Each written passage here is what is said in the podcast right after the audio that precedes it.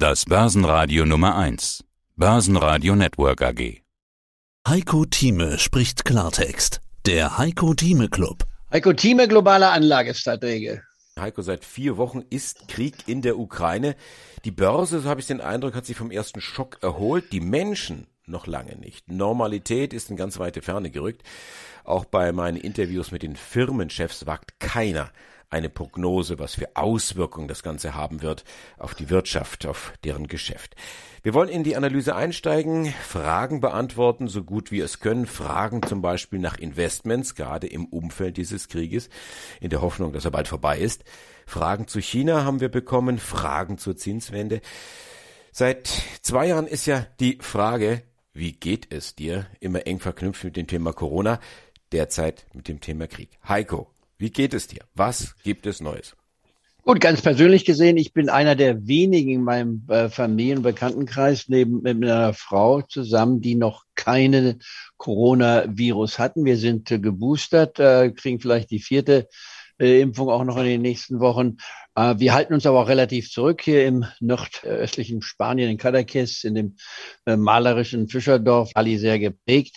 Und äh, uns geht es generell gut. Wir leiden auf höchstem Niveau, wenn man so will, das zur persönlichen Situation. Dann aber jetzt das viel tragischere ist natürlich der Blick nach Osten in die Ukraine.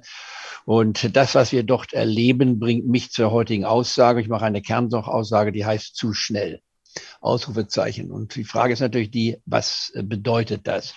Wir haben von den Tiefständen, die wir gesehen hatten, jetzt im Februar, wir waren ja äh, knapp unter der 11.500, äh, unter 12.500 Marke, ich will jetzt nicht dramatisieren, 12.500 Marke. Wir hatten einen Minus von 24 Prozent von knapp 16.300 gesehen nach den ersten drei positiven Börsentagen im neuen Jahr, also ein Minus von rund 24 Prozent beim DAX. Das ist eine nicht Korrektur, sondern es ist eine Bässe gewesen. Ich hatte ja projiziert ursprünglich, wir werden die 13.000 Marke testen und auch noch leicht unterschreiten. Das war dann sogar etwas mehr, was ich auch vorher noch schon annonciert hatte, wenn ich mal so sagen darf, ohne jetzt angeben zu wollen.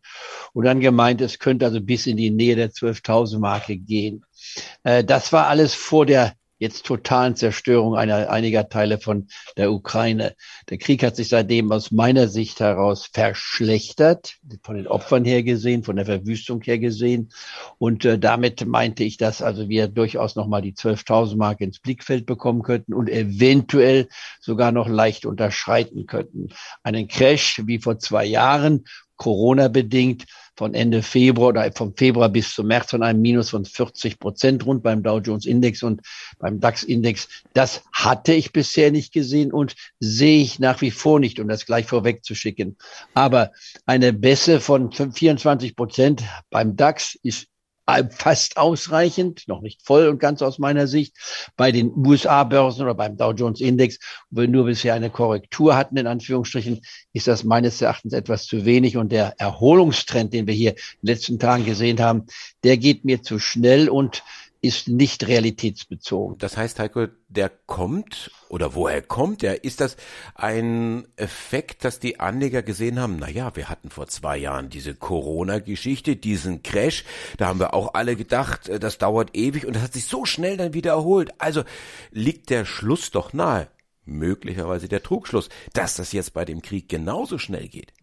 Äh, der könnte naheliegen. Ich gucke mal, ob das, was ich vorher gesagt habe, um mein, auch dann selbstkritisch seine eigenen Äußerungen, Einschätzungen zu überprüfen. Ich hatte ja vor ein, vor zwei Jahren, damals hatte ich das Gespräch mit Sebastian Leben geführt in der zweiten Märzhälfte und sagte, das sind unter Umständen die Tiefstände. Und da waren wir in der Nähe der 8000 Marke.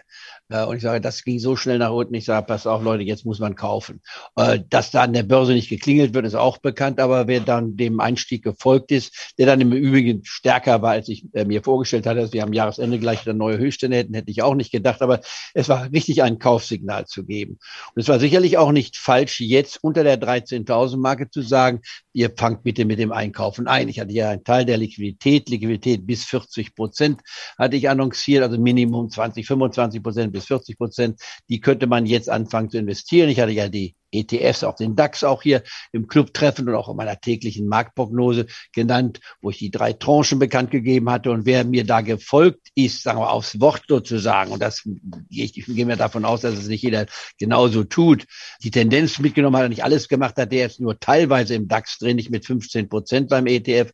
Aber wer es gemacht hat, konnte sich also sehr gut einkaufen, weil die Limits, die ich angegeben habe und dann noch sogar nach unten geschoben hatte, die sind alle eingetreten. Also da konnte jemand also wirklich sich tranchenmäßig einkaufen von 143 Euro angefangen mit dem ETF der Deutschen Bank bei DBX 1DA, dann 135, 137 die letzte Tranche konnte man sogar bei 126 oder 127 kaufen. Und wer diesen Schnitt gemacht hat, der ist gut bedient. Gestern in einem Portfolio, was ich betreue, habe ich übrigens diese Position total aufgelöst, um das gleich einmal zu sagen, in der Meinung, wir würden nochmal die 13.000 Marke sehen und unterschreiten. Wir sind jetzt genau gesagt hier bei aktuell beim DAX-Index bei 14.500 fast angekommen. Also ich gehe davon aus, dass wir nochmal nach unten gehen. Deswegen meinte ich also gut, ich gehe aus den ETFs raus und habe sogar eine Leerposition, eine ganz kleine auf den DAX aufgenommen, die über der 17.000 Marke liegt, also über einem theoretischen neuen Höchststand, den ich jetzt nicht erwarte in den nächsten Tagen oder Wochen oder Monaten. Begründung ist folgendes. Du hast recht. Die Anleger, die neuen Anleger, die Privatanleger, die ja verstärkt in den Markt gekommen sind seit März 2020, die haben gelernt, in Anführungsstrichen, dass man jede Kursschwäche nutzen muss. Und Kursschwäche heißt also drei bis fünf Prozent Minus reichen aus, man muss kaufen. Das hat sich wirklich gelohnt. Das ging achtmal oder neunmal gut in dieser ganzen Phase. Jetzt seit dem Herbst beziehungsweise seit November, seit den jüngsten Höchstständen, die wir bis dahin gesehen hatten und dann jetzt seit Jahresanfang auch nochmal, hat das nicht gestimmt. Und diese Gruppe ist plötzlich weggebrochen oder verschwunden, weil man gemerkt hat, das Loch ist viel tiefer. Warum? Weil ein außergewöhnliches Ereignis stattgefunden hat und das ist nun mal der Krieg in der Ukraine. Damit hat aus meiner Betrachtung her gesehen fast keiner gerechnet, dass es viele Menschen im Osten gab, gerade auch in der Ukraine, in, inklusive dem Präsidenten Zelensky, die immer gewarnt haben, da bitte unterschätzt nicht, was da passiert. Schaut euch an, was in Georgien passiert ist. Schaut euch ab, was in Tschechien passiert ist unter Putin. Es gab einige, die Putin ganz anders gelesen haben, als es die restliche Welt tat. Äh, abgesehen vom Donald Trump, der ihn verehrt, als Genie betrachtet etc. Nicht wahr? Also das ist das ein ganz Extreme. Aber es gibt viele, die also Putin, dazu möchte ich mich auch zählen, sie gesagt haben, der Putin hat zwar seine Vorstellung vom großen Russland, aber das wird er nicht umsetzen. Dazu ist er zu intelligent, um zu wissen, dass das nicht mehr möglich ist. Und eine Ukraine will seit Jahrzehnten oder seit Jahrhunderten, kann man fast sagen, selbstständig sein.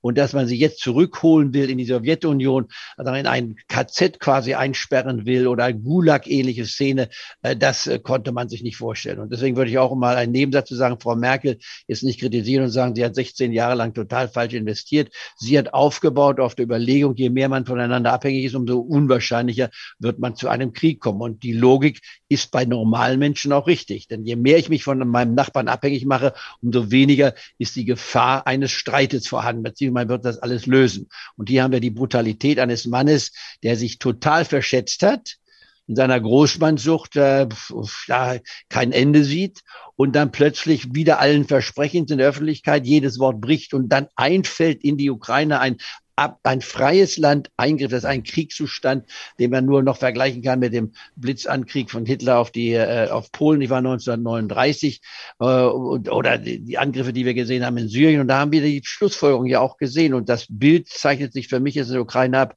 wie ein zweites Syrien, aber diesmal nicht im Nahen Osten gelegen, sondern vor unserer Haustür. Mhm. Und das tut mehr weh. Das ist zwar äh, von der vom Endeffekt her ähnlich, aber wir sind diese Menschen in der Ukraine, ob wir es beahmen wollen oder nicht, fühlen wir uns näher dran und außerdem ist es eben Europa und es ist nicht eben Kleinasien, wenn man so will, oder der Nahe Osten.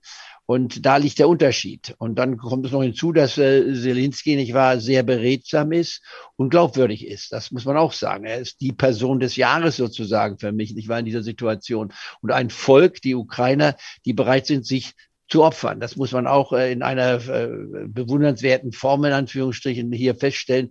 Die, die geben nicht nach. Und das ist die Fehlkalkulation von Putin gewesen im Endeffekt von der Rationalität her gesehen, da es keine No-Fly-Zone gibt, nicht wahr? Wir zögern zu sehr dabei.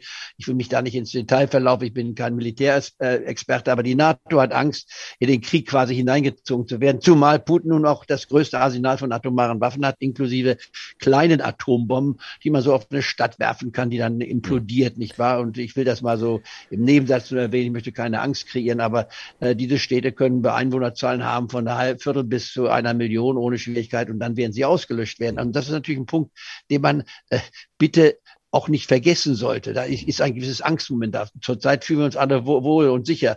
Aber wenn dann solche Raketen plötzlich kommen und wir sehen ja die Geschosse, die die Russen jetzt mittlerweile haben mit 16 Kilometern der Sekunde, das ist eine schnelle Geschwindigkeit. Da haben wir noch keine Gegenwaffen, wenn ich mir das so richtig anschaue, was hier in den Fachkreisen gesagt wird. In anderen Worten, dieser Krieg ist noch nicht vorbei.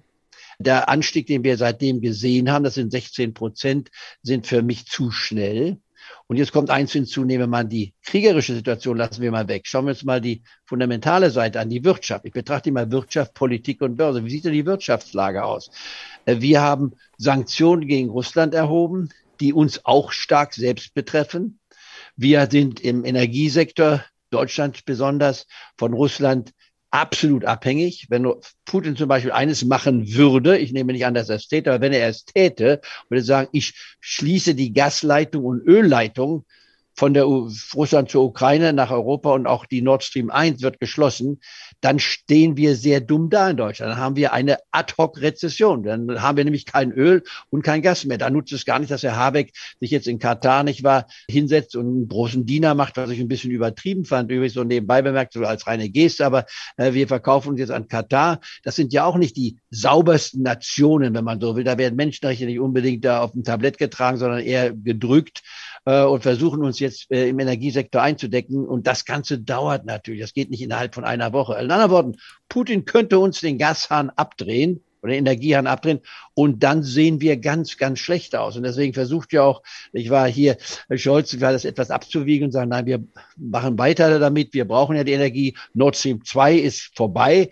Aber die Situation ist so fließend, hm. sodass die Fakten, die sind, das Wirtschaftswachstum kann nicht die Zahlen in diesem Jahr erreichen. Sie hörten einen Ausschnitt aus dem aktuellen Heiko Thieme Club. Das ganze Interview können Sie als Clubmitglied hören. Werden Sie Clubmitglied im Heiko Thieme Club, um erfolgreicher an der Börse zu handeln. Mehr dazu klicken Sie auf den untenstehenden Link.